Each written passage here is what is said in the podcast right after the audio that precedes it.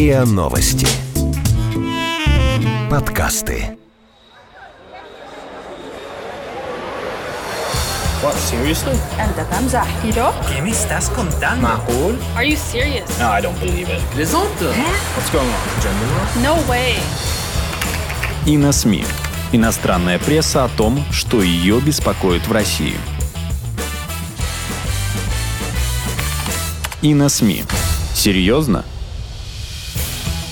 Добрый день! С вами подкасты на СМИ, и мы, его редакторы, Дмитрий Бабич и Иван Кожнов. Ваня. Сегодняшний наш разговор будет посвящен тому, как западная пресса освещала выборы в Московскую городскую думу или в Мосгордуму. Казалось бы, ничего особенного не произошло. Ну, избран городской парламент, в котором сторонники «Единой России», шедшие как самовыдвиженцы, сохранили абсолютное большинство – 55% мест. Еще 28% у нелюбимой Западом КПРФ, Коммунистической партии Российской Федерации, и лишь 9% у считающейся на Западе европейской, приемлемой у партии «Яблоко». Но статей об этом событии десятки и даже сотни, и чтение их – захватывающее занятие. Знаешь почему? Наверное, Дима, потому, что наши западные коллеги дают своим статьям на эту тему громкие заголовки. Вот, например, британская «Таймс». Удар по Путину дает надежду оппозиции. Датская «Берлинске».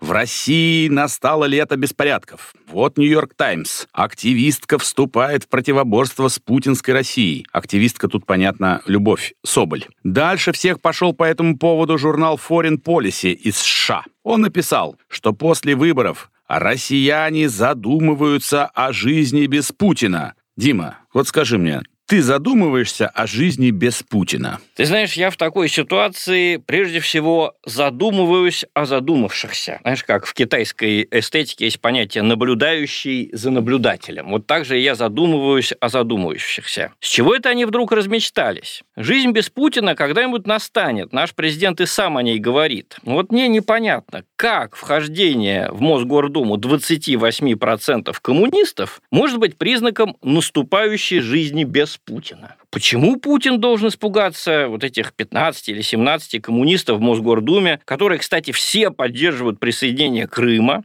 и которые все о сталинском периоде нашей истории, которые Путин, кстати, критикует, говорят намного более положительно, чем В сам Владимир тонах. Владимирович. Да? А Поэтому, задумываясь о задумавшихся, вот о западной прессе, которая пишет о выборах в Мосгордуму, я предлагаю дать нашему разговору такое рабочее название «Из пушки о воробьях». Как так получилось, что выборы и, в общем, небольшие уличные протесты в Москве, во время которых не было разбито, подчеркну, ни одного окна, вызвали в западной прессе реакцию в разы большую, чем, например, движение желтых жилетов во Франции, где были разбиты сотни, а даже тысячи витрин. По-моему, это классический пример мощи прессы. Да? Какие-то события она может сделать почти незаметными, а какие-то, наоборот, вознести до размеров египетских пирамид. Ну, вот, например, цитата из того же журнала Foreign Policy, да, э, из которого ты взял вот этот заголовок «Россияне задумываются о жизни без Путина». Вот что пишет Foreign Policy. В разгар лета российская столица неожиданно оказалась в центре политического кризиса, когда недели за неделей тысячи людей выходили на улицы в знак протеста. Ну, это, мягко говоря, э, преувеличение. Э, Не недели за неделей, а буквально два или три раза состоялись эти самые Митинги митинги. оппозиции.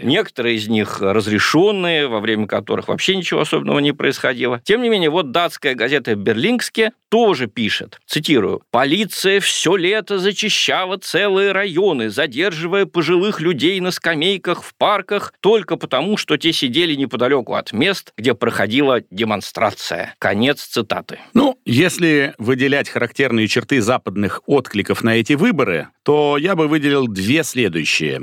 Первое – гиперболизация, преувеличение драматизма событий. И второе – очень черно-белая картина событий, в которых четко выделяется одетая во все белая оппозиция и одетая во все черная власть. При этом для аргументов власти места в статьях западных авторов вообще не находится. По крайней мере, мы с тобой их не нашли. Ну, все-таки я тебя поправлю. Есть и некоторые факты, которые э, приводятся властями и которые замечают западные издания, но только их надо долго-долго искать в самой глубине статей, где-то на 19 или 20 абзаце. То есть только самый внимательный читатель, читатель может. до них дойдет. Ну вот, например, статья в газете «Монт», да, уважаемая французская газета. Заголовок. «Между Кремлем и российским обществом возник глубокий и устойчивый раскол». Не очень понятно, почему автор считает, что разрыв у Кремля со всем российским обществом, а не с довольно все-таки узкой протестной прослойкой в Москве. Но это ладно. Интересно, что та же самая газета «Монт» пишет, цитирую, «Нельзя исключить манипуляции на последних этапах голосования, но после протестов 11-12 годов из-за фальсификации на парламентских выборах, голосования на избирательных участках и работы избирательных комиссий все-таки находятся под серьезным общественным контролем». Конец цитаты. То есть вот долгое-долгое перечисление. Из-за событий 11-12 года все-таки манипуляции возможны. Тогда были манипуляции, народ протестовал. И вот в конце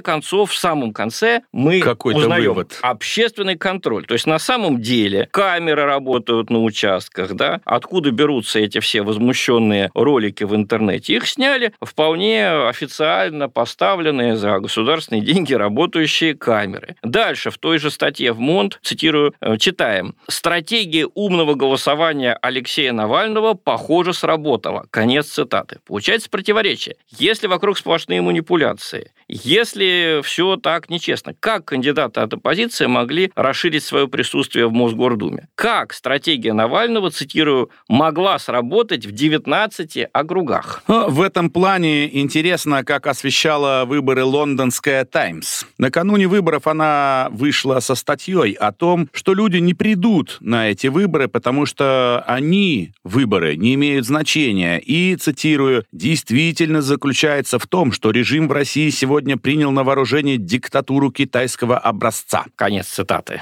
А потом та же «Таймс» написала об этих якобы ничего не значащих выборах три статьи, отметив, что они, опять же цитирую, «подали важный сигнал». Тут газета должна выбрать все-таки одно из двух. Или у нас тут диктатура китайского образца, как они выражаются, и тогда выборы не имеют значения, или выборы подают важный сигнал, а значит, у избирателя все-таки есть возможность влиять на развитие событий. Мне кажется, этот вопрос очень психологически важен. А могу ли я влиять на события? Во многом, кстати, это чувство, и даже вот я бы сказал, это сомнение объясняет психологические мотивы выходивших летом на протесты и э, а- активничавших во время выборов молодых людей. Психологи отмечают, что современному человеку очень важно почувствовать, что он живет реально. Да? Даже вот эти э, знаменитые экстремалы, зацеперы, вот их действия, да, рискованные, опасные, они часто мотивированы желанием доказать самому себе, что вот я существую. Что я могу.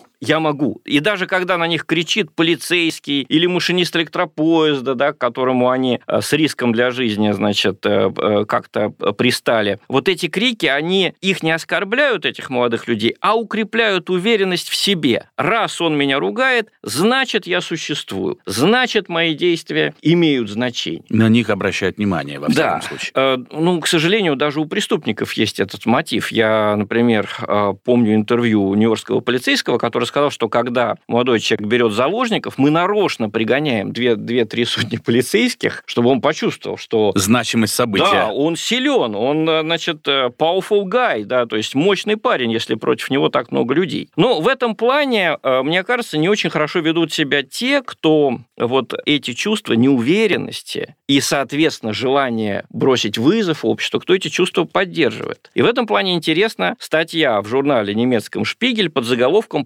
«Поколение бесстрашных». Она как раз посвящена тому, как на выборы повлияли протесты студентов. Под заголовок статьи выдает желание редакции, я бы сказал. Он такой. А не восстанет ли против Путина молодежь? И такой, знаешь, кокетливый знак вопроса в конце. В статье рассказывается о студенте Егоре Жукове, которого обвинили сначала в организации массовых беспорядков и поместили в предварительное заключение. А потом перевели на домашний арест, заменили статью более мягкой, и сейчас, судя по всему, все-таки его жизнь разбита не будет. Э, Шпигель отмечает, что даже друг Жукова, Евгений Овчаров, не разделяет жуковские так называемые либертарианские взгляды на политику, по которым любое государство – это зло, и людям надо учиться жить вообще без государства. Тем не менее, немецкий журнал рассыпается в комплиментах вот этому студенту Жукову. Он сподвиг членов своей так называемой партии, либертарианской партии, на несанкционированное шествие. И на страницах Шпигеля Жукова называют героем нашего времени, человеком, арестовав которого, цитирую, «Кремль совершил огромную ошибку». Конец цитаты. Ну, тут, мне кажется, есть одно еще очень важное противоречие. Тот же Шпигель пишет, цитирую, что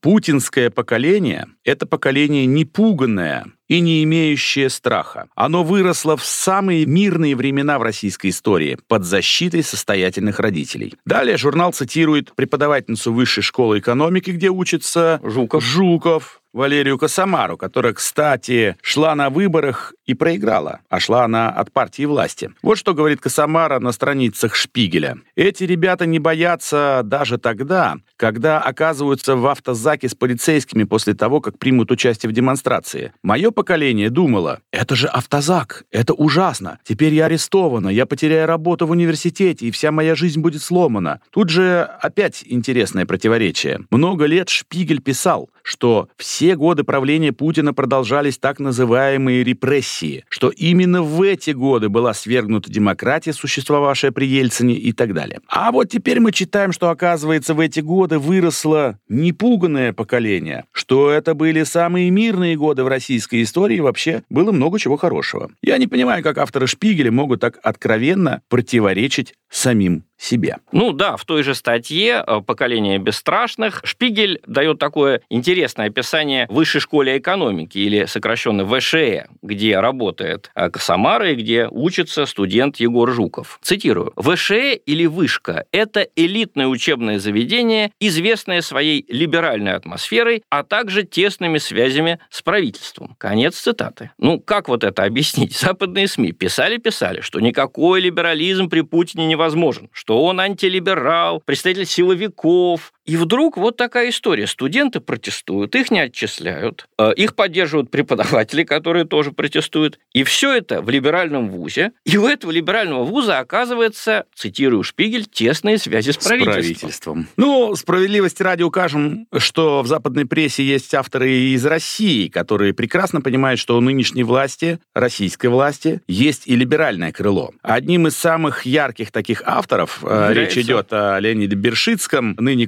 колумнисте агентства Bloomberg, а в прошлом основателе и первом главном редакторе газеты «Ведомости». Так вот, Бершицкий прямо пишет, что у протестующих и протестного голосования есть союзники на самом верху. Цитирую Bloomberg. В последние дни Влиятельные люди из различных групп путинской элиты выступили с публичной критикой жестких мер Кремля в отношении протестных акций, вызванных отказом властей допустить оппозиционных кандидатов к участию в намеченных на следующий месяц выборах в Московскую городскую думу. Это не означает, что Путин к ним прислушается. И это даже не значит, что представители элиты хотят, чтобы он прислушался. Скорее, это свидетельствует о том, что люди, формирующие политику президента, задумываются об особенностях процесса передачи власти, который станет возможным в том случае, если Путин в 2024 году откажется от президентства, как того требует российская конституция. Ну, Бершицкий это писал в конце августа, но актуально и сейчас. У него потом было еще несколько статей об этих выборах. Но продолжай, я тебя слушаю. Но далее, да, далее Бершицкий отмечает людей, которые призвали к более нюансированному подходу к российской оппозиции.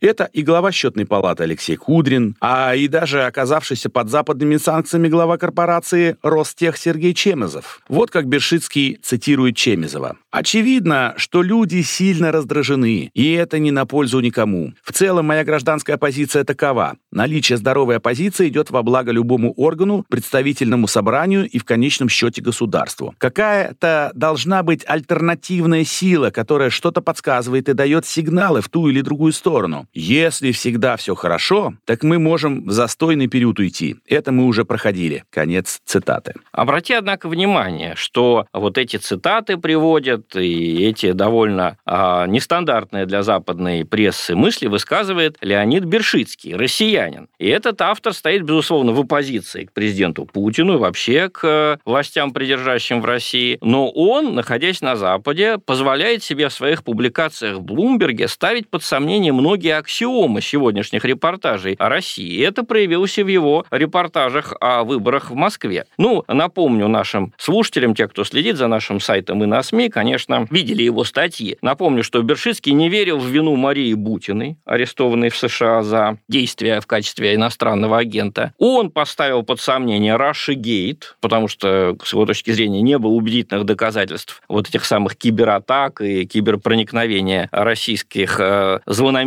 хакеров в американские выборы. Но все-таки писать так, как Бершицкий на Западе сегодня трудно. Да, нужно, нужно разбираться, разбираться, да, нужно разбираться, нужно иметь свое мнение, да, и иногда иметь мужество пойти против течения. Куда проще давать черно-белую картину. Вот уже упомянутая нами с тобой статья в Нью-Йорк Таймс о Любови Соболь и ее героизме. Разреши, я ее процитирую, это просто очень характерно. Соболь говорит, что ее муж беспокоится за нее, однако оказывает ей всяческую поддержку. На сегодня ее муж, ученый по фамилии Мохов, согласился отказаться отказаться от мысли переехать вместе с семьей за рубеж, где он мог бы продолжить свои научные изыскания. А сама Соболь поясняет, я должна быть здесь, в своей стране, потому что я очень сильно ненавижу Путина и его систему. Конец цитаты. Ну, мне кажется, все, что основано на ненависти, все-таки непрочно. Может быть, я и ошибаюсь. И все же не будем забывать о заголовке нашего подкаста. Из пушки, как ты сказал? О воробьях. Все как будто забывают, что речь идет о локальном событии, выборах в Мосгордуму. И все же при всех преувеличениях пару дельных мыслей о событиях в Москве западные СМИ дают. Вот цитата из американского газет агентства Bloomberg. Оно приводит следующие слова главы Совета по внешней оборонной политике Сергея Карагантова.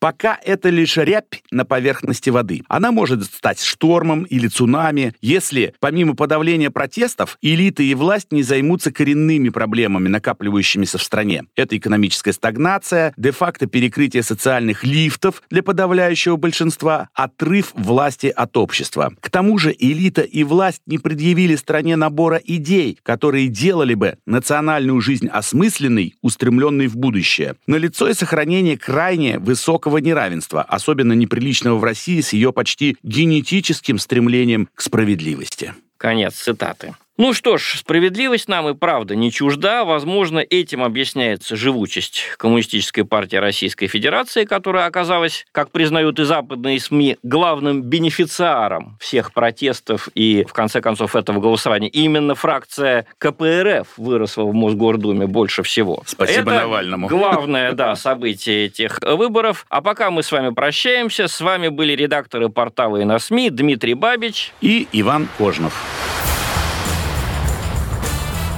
Вы слушали эпизод подкаста «И на СМИ». Иностранная пресса о том, что ее беспокоит в России. Подписывайтесь на подкаст на сайте ria.ru в приложениях подкаст с Web Store и Google Play. Комментируйте и делитесь с друзьями. И на СМИ. Серьезно?